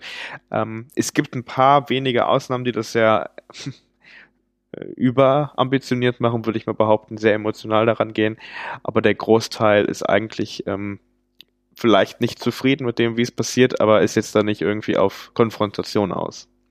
Nee, das denke ich auch nicht. Es, es kommt zwar das häufiger mal vor, gerade wenn es jetzt um äh, so, so mein, mein absolutes Lieblingsthema ist immer, was ist Kanon, was ist kein Kanon, weil sehr viele Leute lesen, lesen die Bücher und die Bücher sind toll. Ich liebe die Star Trek Titan-Serie, und äh, das ist alles ganz großartig. Aber wenn ich dann merke, dass Leute eine Frage stellen, auf die du dann antwortest, anhand von dem, was aus den Filmen und Serien, was ja nun mal das Einzige ist, was C B A, äh, äh, C B S als äh, Kanon äh, akzeptiert, wenn du dann damit argumentierst und dann irgendjemand ankommt und sagt, nee, in dem und dem Buch war das aber so und so, mhm. und dann, dann, dann verlierst du schon die Diskussionsgrundlage in dem Moment. Absolut. Ich finde das aber, wie findest du das, dass äh, C B S und Paramount sich darauf einigen konnten, dass eigentlich nur Filme und Serien Kanon sind und der, der Rest außen vor gelassen wird? Finde ich eigentlich genau richtig, weil ähm, auch wenn andere Sachen lizenziert sind, dass etwas lizenziert ist, heißt ja nur, dass sie die, die Themen und Charaktere benutzen dürfen. Was die dann im Endeffekt daraus machen. Es gibt ja auch ganz viele Bücher, die rein episodisch sind, die keinerlei Einfluss auf folgende Bücher gehabt haben. Es ist ja auch erst eine, eine relativ neue Hin- Entwicklung, dass es wirklich Romanserien gibt in dem Bereich. Aber im Endeffekt kriegt jemand die Lizenz für die Charaktere und für bei Titan für das Raumschiff und kann dann damit tun und lassen, was er will. Mhm. Und äh, dass man dann halt sagt, okay, die gibt es zwar, die sind auch offiziell von uns lizenziert, aber sie haben keinen Einfluss auf die fortlaufende Geschichte, die wir erzählen wollen. Ja, ja, ich das finde ich, das, das finde ich nur konsequent und richtig. Ja, ich würde tatsächlich auch sagen, es ist einfach organisatorisch wahrscheinlich auch gar nicht anders möglich. Wenn man sich vorstellen müsst, äh, würde, die müssten jetzt zu jedem Projekt, was veröffentlicht wurde, äh, individuell entscheiden, ob das Kanon ist oder nicht. Und dann ihre Geschichten darauf anpassen. Das wäre ja quasi willkürlich am Ende nur noch zu entscheiden. Ja, ich meine, wir, wir merken es ja aber, Entschuldigung, wir merken es ja aber auch zwischendurch, dass Sachen aus, äh, aus den Comics oder aus den Romanen teilweise in den Kanon übernommen werden. Wenn wir jetzt zum Beispiel mal schauen, ähm, dass, wenn wir jetzt mal uns äh, zweite Staffel Discovery angucken, dass da Control drin vorkommt als, äh, als äh, künstliche Intelligenz, die eigentlich zur Gefahrenabwehr war und dann später ein Eigenleben entwickelt, das gab es in einem Roman. Das war eine Selektion einunddreißig Roman. Mhm. Oder äh, wenn jetzt Ähm, Riker in äh, Folge sieben Nepenthe von, von äh, Picard sagt, dass er Probleme mit den Xinti hatte. Die, die waren eine Rasse, die kam nur in der Zeichentrickserie vor, die auch de facto nicht kanonisch ist. Das heißt, es gibt einzelne Aspekte, die aus, äh, aus, aus dem Bereich übernommen werden, was dann aber trotzdem nicht heißt, dass damit auch alles andere, was damit zusammenhängt, automatisch Kanon ist. Ja. Äh, ich glaube ich glaub tatsächlich, dass es, äh, das ist vielleicht auch eine Sache, die, auf die man sich einfach auch geeinigt hat und einigen konnte, zu sagen, ähm, wenn da gute Ideen drin sind, warum sollte man die nicht übernehmen? Das ist ja, ist ja kein Problem und das macht es ja eigentlich für alle leichter. Aber es ist halt einfacher wahrscheinlich zu sagen, wir können irgendwas übernehmen, aber wir müssen es halt nicht machen. Und müssen halt nicht unsere ganzen Geschichten darauf äh, anpassen. Und ich glaube, du hast es eben gesagt, Discovery hat sich stark verändert von Staffel eins zu Staffel zwei. Eine gewisse Flexibil- Flexibilität brauchen die ja scheinbar auch. Ähm, weil ansonsten ähm, würde die Serie am Ende... geht es um Quoten und um, um, um, um Geld, was man einnehmen kann. Und wenn es keiner schaut, wenn sich keiner daran interessiert ähm, und die Serie halt nicht irgendwie sich halt so äh, ändert, sage ich mal, dass es äh, spannend wird für die Zuschauer und sehenswert wird, ähm, dann wird es halt am Ende abgesetzt und damit ist am Ende auch, würde ich mal behaupten, keinem von uns geholfen. Ja, das sah man ja zum Beispiel bei, bei Enterprise damals, dass dann vier Staffeln auch auf einmal Schluss war. Obwohl ich den einen dass gerade in der dritten und vierten Staffel Enterprise eigentlich erst so richtig Fahrt aufgenommen hat. Aber das, das ist wahrscheinlich auch was, was äh, ich sag mal, die ältere Star Wars, äh, ähm, Entschuldigung, Star Trek Generation so empfindet, dass äh, Enterprise da erst richtig Star Trek geworden ist. Und das ist halt was, was schon wieder so nisch- nischig war, dass es für die breite Masse nicht mehr funktioniert hat. Ja, das ist ein ganz wichtiger Punkt. Ich glaube das nämlich auch und das also, bringe ich auch immer gerne als Argument vor. Äh, vor. Ähm, man darf wirklich einfach nicht davon ausgehen, dass das, was den Leuten, den Star Trek-Fans gefällt, auch der breiten Masse am Ende zusagt. Mhm. Und das ist natürlich auch das Problem, was C B S hat. Also was die Produzenten haben, auch was es vielleicht in, in den neuen Star Trek-Filmen gab, dass man einfach sagen musste, klar, gut, wir möchten natürlich die Fans abholen, weil das ist so unsere Grundlage, die wir sowieso haben, aber wir müssen halt gucken, mit denen, wenn wir mal ehrlich sind, kann man keine Rekordgewinne einzielen, äh, einfahren und auch nicht die Ziele erreichen finanziell, die man braucht vielleicht, um, um weitere Projekte genehmigt zu bekommen. Und ähm, ich glaube, aus dem Grund wird sehr viel Fanservice betrieben in Picard. Mhm. Aber trotzdem werden halt Neu- Neuerungen reingebracht und trotzdem wird halt ein bisschen abgewichen, also wird extrem abgewichen von dem, was wir als Star Trek eigentlich kannten bis dahin.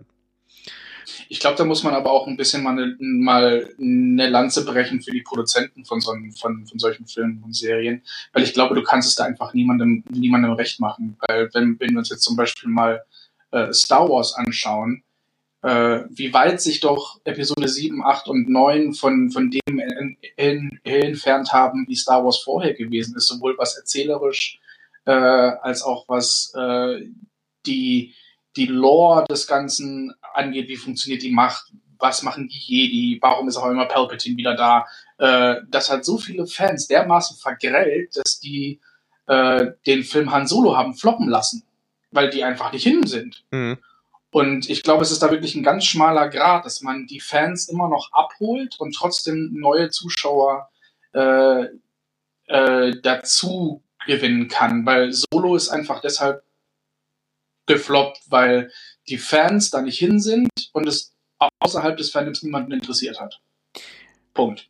Kann man da nicht eigentlich sagen, es ist sehr riskant gewesen, also wirklich überaus riskant gewesen, ähm, Patrick Stewart, also äh, Jean-Luc Picard, wieder reinzuholen ins aktive Star Trek-Geschehen.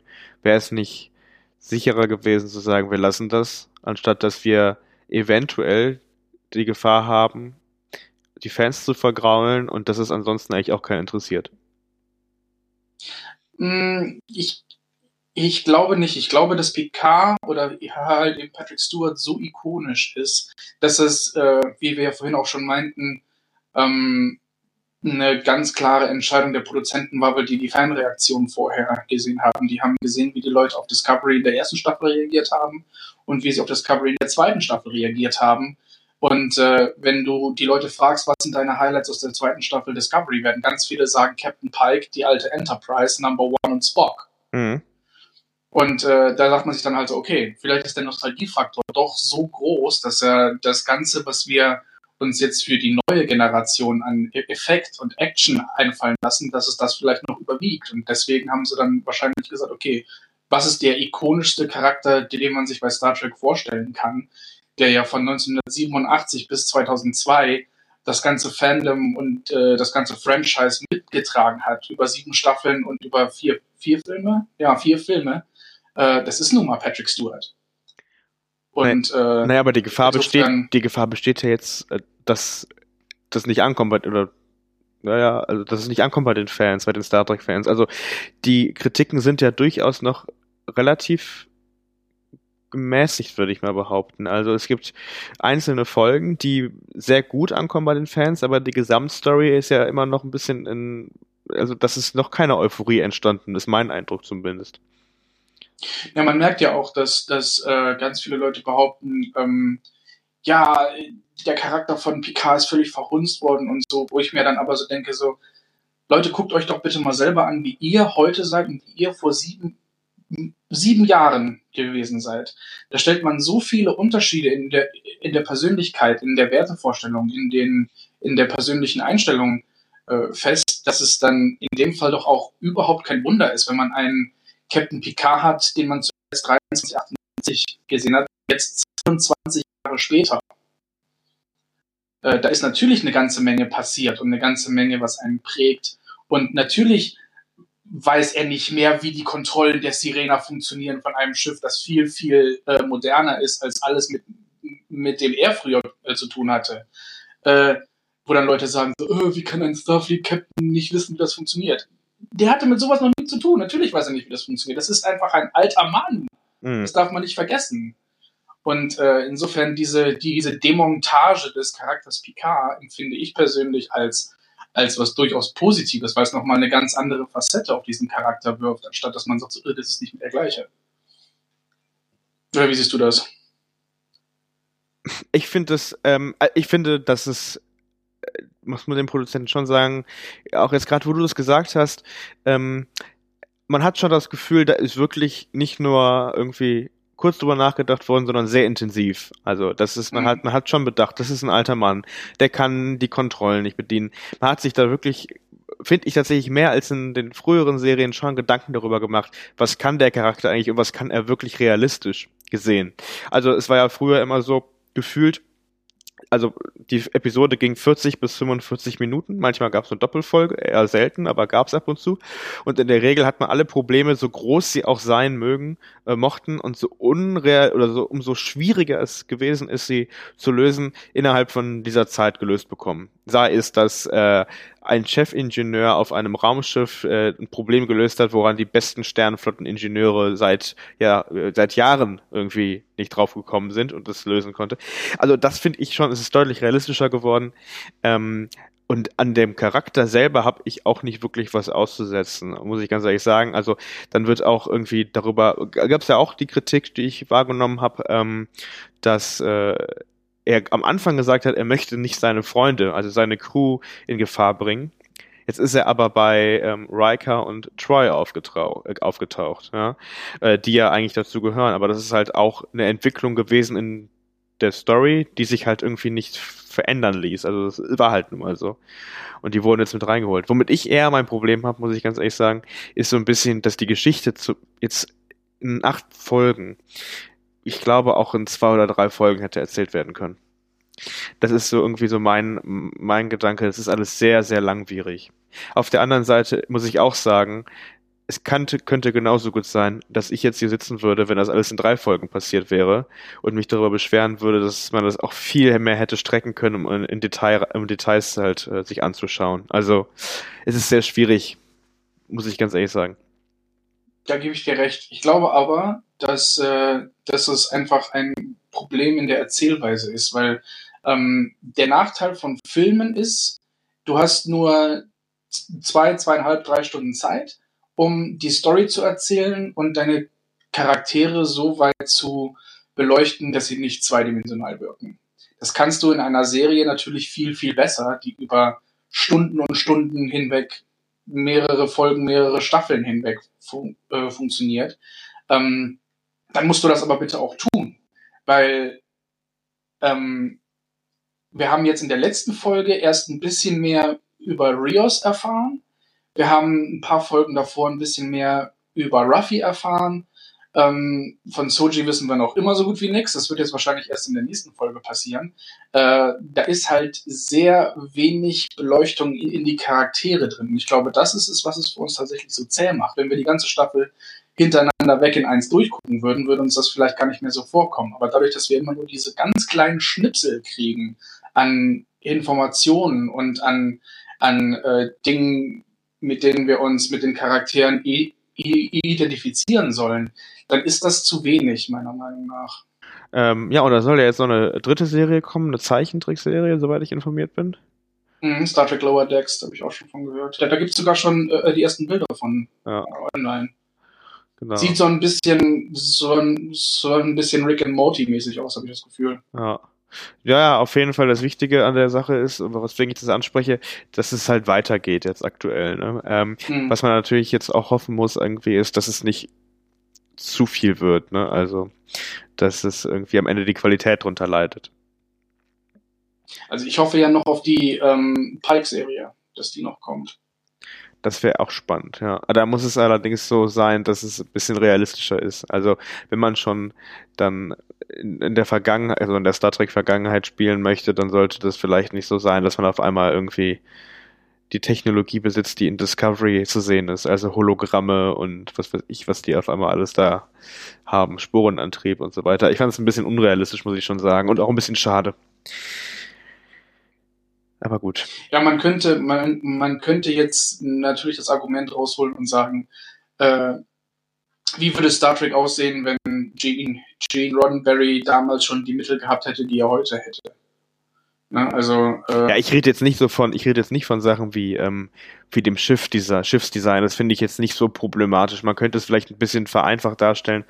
Das ist jetzt nicht so mein Problem. Mein Problem ist eher, wie gesagt, diese Hologrammtechnologie zu kommunizieren, die man dann auf einmal irgendwie Jahrzehnte nicht mehr hatte äh, bei, bei Captain Picard und dann erst später wieder getestet wird bei in D S neun, ne, wo ja. Chief O'Brien diesen Holo-Projektor äh, gerade irgendwie ganz stolz ausprobiert, ne?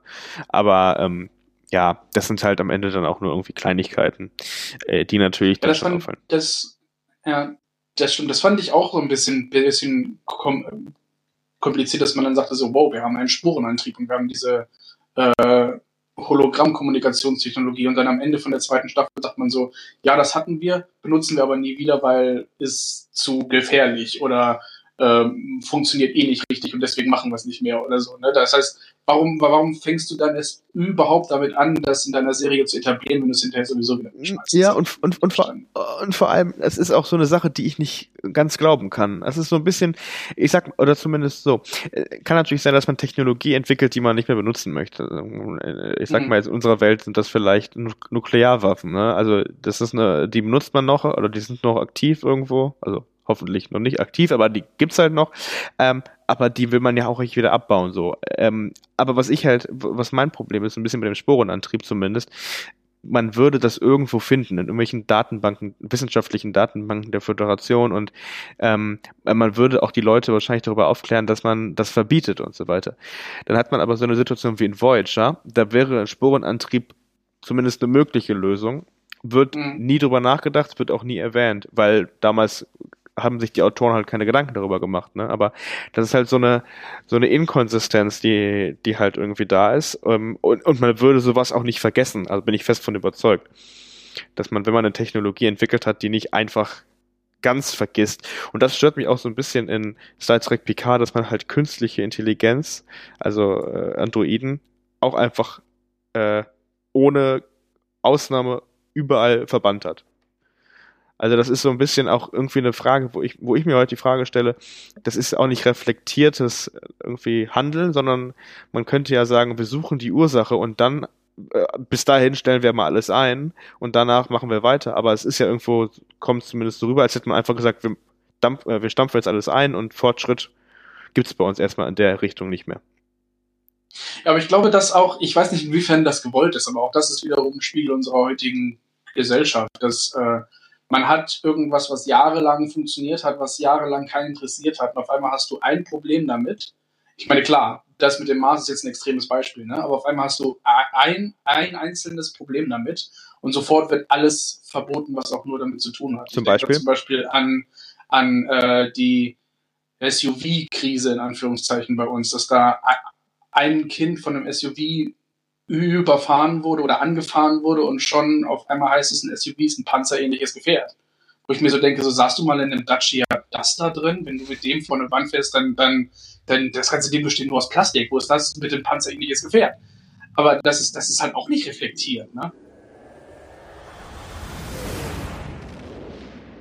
Wenn du dir mal die Serie anschaust, P K halt ähm, im, ähm, im Englischen und im Deutschen, ähm, ich glaube, es müsste eine der ersten drei Folgen gewesen sein, ähm, in denen, in denen man, ich komme nicht mehr genau auf, äh, auf die Szene, ich weiß nur noch genau, dass halt gesagt wurde, äh, auf Englisch, ich glaube, sie haben nicht Englisch gesprochen und auf ähm, Deutsch war die Übersetzung, äh, ich glaube, sie haben nicht Föderationsstandard ja. gesprochen. Ja, genau, richtig. Also das ist auch schon ein großer Unterschied, was die Originalautoren, sag ich mal, sich da gedacht haben und dann haben tatsächlich die deutschen Übersetzer sich ein bisschen äh, mehr Gedanken darüber gemacht und das macht schon Sinn.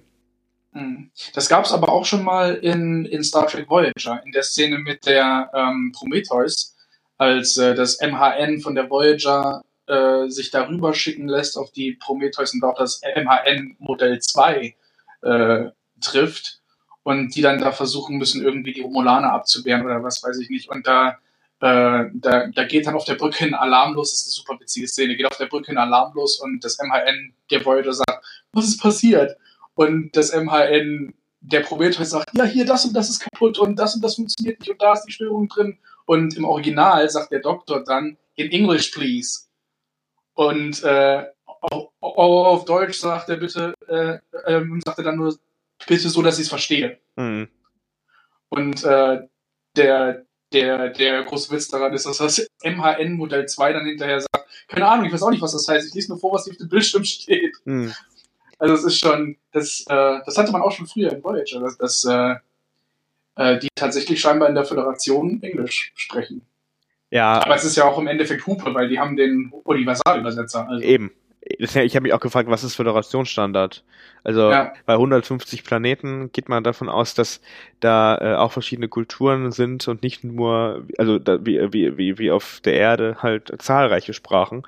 Dann gibt es ja hunderttausende Sprachen, auch von, äh, weiß ich nicht, auch die Klingonen sind ja auch dadurch übersetzt. Also von daher, was ist dann Föderationsstandard? Das ist auch so ein, so ein Ding, was ich natürlich äh, ganz cool finde, dass sie es in Picasso machen, was aber irgendwo auch überhaupt keinen Sinn macht, äh, dass die teilweise in unterschiedlichen Sprachen sprechen. Dass die Romulaner untereinander Romulanisch sprechen, dann aber Föderationsstandard in Anführungszeichen, wenn die mit Menschen sprechen. Ja. Wenn wir einen Universalübersetzer haben, müssten die eigentlich äh, e- egal mit, mit wem in ihrer eigenen, ich sag mal in Anführungszeichen, Landessprache sprechen können und es würde sie jeder verstehen. Vor allem, woher weiß denn der Romulaner bitte auch, von welcher Nation der Mensch denn gerade kommt, mit dem er sich da gerade unterhält? Da müsste ja jeder jede Sprache im ganzen Universum sprechen. Ja, aber das hatten wir auch schon, das hatten wir tatsächlich auch schon in alten Serien. Also alleine schon, dass man zum Beispiel Kapla sagen kann, ne? Ohne dass es übersetzt wird. Und Picard ja häufig auch vor dem Hohen Rat oder auch, auch Sisko dann irgendwie mit den Klingonen viel zu tun hat. Und da hat man teilweise halt auch irgendwie dann klingonische Phrasen gesagt als Sternenflottenkapitän, um zu zeigen, ja, ich kann es ja auch und es wurde ja auch nicht übersetzt. Also das gab's, glaube ich, mhm. das gab's, glaube ich, schon immer. Aber was mich zum Beispiel, das ist so eine Sache, ich habe letztens Discovery nochmal angefangen zu schauen, die ersten Folgen der ersten Staffel, also was mich unglaublich stört, ist, dass die da teilweise gefühlt, also das ist natürlich nicht wahr, aber gefühlt dreißig Minuten lang ähm, ihre klingonische Nummer durchziehen und du halt nichts verstehst, du musst es halt mitlesen so, und dann denkst du dir so, äh, was soll das? Also das bringt überhaupt niemanden weiter.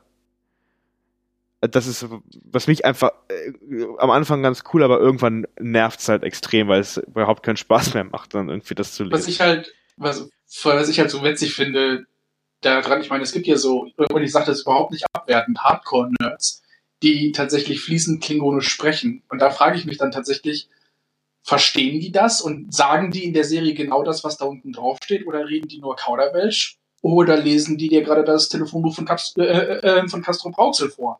Also man weiß es ja nicht. Also obwohl ich das tatsächlich gelesen habe, schon was her, aber dass man wirklich ähm, die, die klingonische Sprache dafür gelernt hat, ne? Also, also die, die Darsteller und äh, also nicht gelernt haben, aber das Aussprechen hat und dass man sich das schon, dass es schon das sein soll. Aber natürlich, fairerweise muss man sagen, ich glaube nämlich, dass ich gelesen habe, die mussten die klingonische Sprache halt weiterentwickeln, weil bisher, was hat man denn auf Klingonisch mal gehört? Es waren ein paar Laute so ungefähr. Also es war ja bisher jetzt meines Erachtens nicht so, als hätte man das gesamte Wörterbuch der Klingonen von Englisch auf Klingonisch, Klingonisch, Englisch gehabt oder Deutsch, wie auch immer. Ja, das gibt es aber ähm, tatsächlich. Aber ähm, ist das Kanon?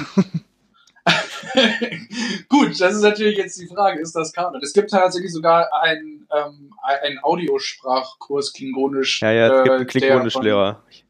Äh, ja, weiß. Also es ist schon echt, echt witzig, was sich Leute da tatsächlich für Ahnung machen. Aber es ist natürlich wieder die Frage, ist das Kanon?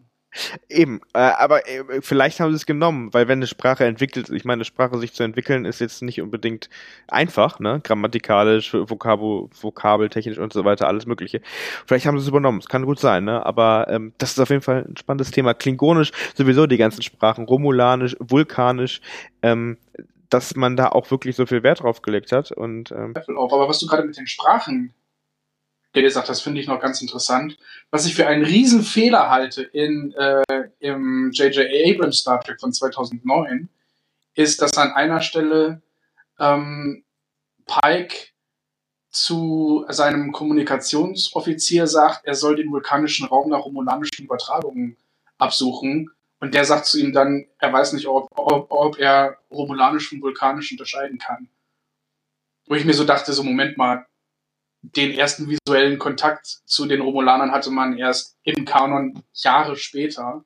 Mhm. Äh, da, da, da ist vorher noch, und das war dann eine riesen Überraschung, ne? Sodass dann sogar hieß so, oh, Spock könnte vielleicht ein romulanischer Spion sein. Und da ist es vorher noch niemandem aufgefallen, dass sich die vulkanische und die romulanische Sprache so sehr ähneln, dass man die teilweise gar nicht unterscheiden kann. Hm. Wie, wie, wie, wie ist denn dein Verhältnis zu den drei neuen Filmen überhaupt?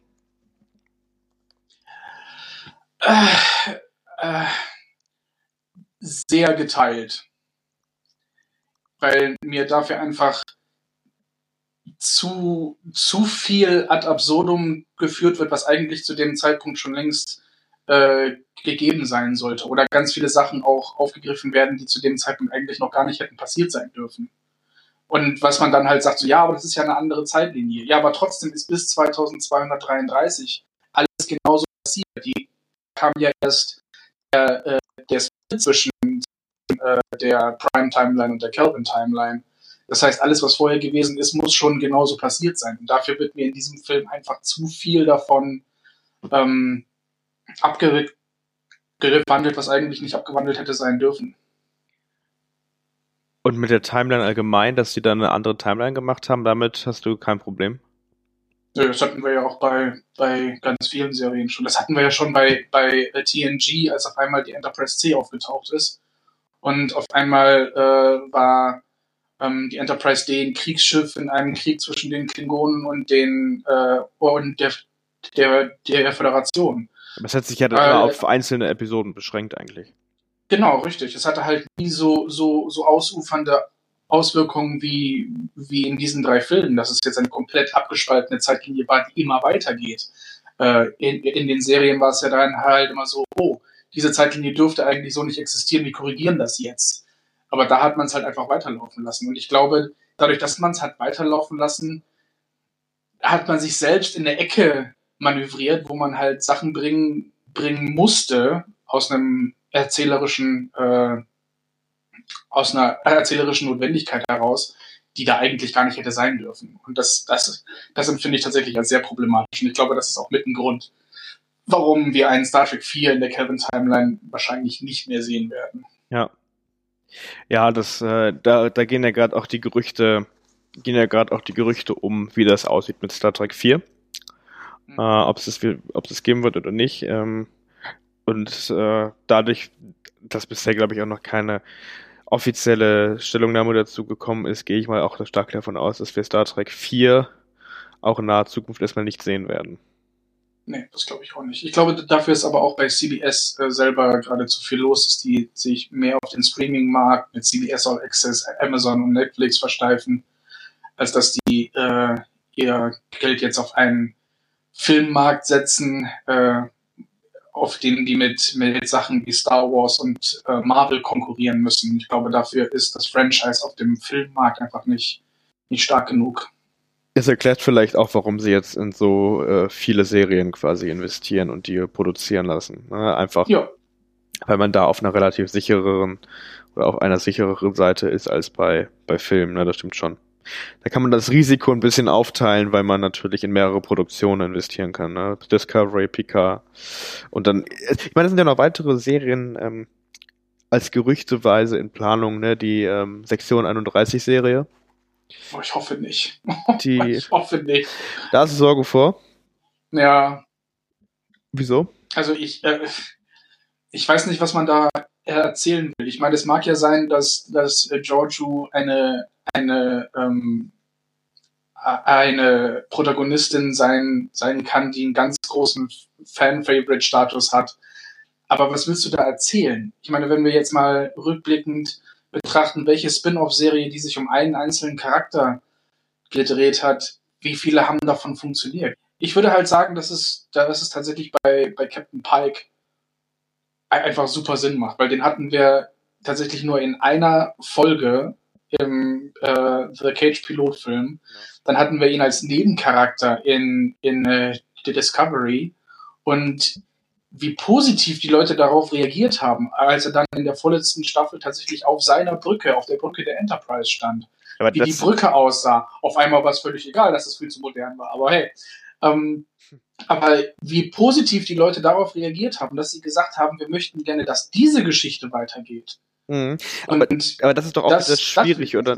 Weil, ich meine, wir wissen, also dass auf einmal Captain Archer vor Kirk die Enterprise quasi N X äh, geflogen hat. Das war bis dahin ja auch nicht. Es, ich weiß nicht, ich habe letztens, wie gesagt, die originalen Filme nochmal geschaut und da wurde immer gesagt, nach dem Motto, die erste Enterprise ist die von Captain Kirk gewesen, ne? So. Mhm. Ähm, und davor noch Captain Pike. Wie passt das, äh, wie passt das da rein? Wurde das in der originalen Serie wirklich mal ähm, so gesagt, das Pike, das vorher? Ja, da gab es ja, äh, da gab es die Doppelfolge Die Menagerie. Ähm, das war praktisch eine Folge, in der man das Material vom ersten Pilotfilm The Cage aufgegriffen hat mhm. und äh, als Rückblende mehr oder minder äh, im Verlauf der Handlung dieser Doppelfolge erzählt hat. Und da wurde halt eben explizit gesagt, dass Captain Pike äh, der Kommandant der Enterprise war, bevor Captain Kirk das Kommando dann letztendlich übernommen hat. Das heißt, das Schiff ist dasselbe. Es war halt nur ein Wechsel von Captain Pike zu Captain Kirk. Gibt's am Ende noch irgendwas, was du den äh, Hörerinnen und Hörern, also den Star Trek-Fans da draußen mit auf den Weg geben möchtest? Also, äh, je nachdem, wie eure Meinung zu äh, Picard ist oder auch zu, äh, nennen wir es mal New Trek, Discovery und Picard, ähm, gebt der Sache einfach eine Chance. Wenn wir uns mal die ersten Staffeln der anderen Serien angucken, die hatten alle teilweise erhebliche Startschwierigkeiten und äh, ansonsten Äh, ja, nehmt Star Trek einfach für das, äh, was ihr damit verbindet. Und wenn das, äh, wenn Discovery nicht eure Lieblingsserie ist, hey, dann ist das so. Das muss auch nicht eure Lieblingsserie sein. Es ist im Endeffekt eine Lieblings, äh, es ist im Endeffekt eine äh, ein Unterhaltungsfranchise. Und wenn ihr für euch das rauszieht, was für euch unterhaltend ist, dann ist das genau richtig. So sieht's aus. Ein gutes Schlusswort. Mir bleibt nur noch zu sagen, bleibt gesund, auch in diesen Zeiten und ähm, freut euch schon mal auf die FedCon, aber ich glaube, es ist auch wichtig, da einfach dran zu appellieren, ähm, dass wenn es nicht klappen sollte, es auch nicht die Welt von untergeht, denn äh, ja. die Risikogruppen, das sind im Zweifelsfall nicht die Leute, die dorthin gehen, sondern die Leute, die dann vielleicht zu Hause in Kontakt wieder sind, die Eltern, die Großeltern, wie auch immer, darauf kommt es gerade an, also stay safe und healthy. Und äh, wie sagt man so schön in Star Trek, live long and prosper. Genau so sieht's aus. Ciao, schön, dass ihr zugehört habt. Bis dann, tschüss.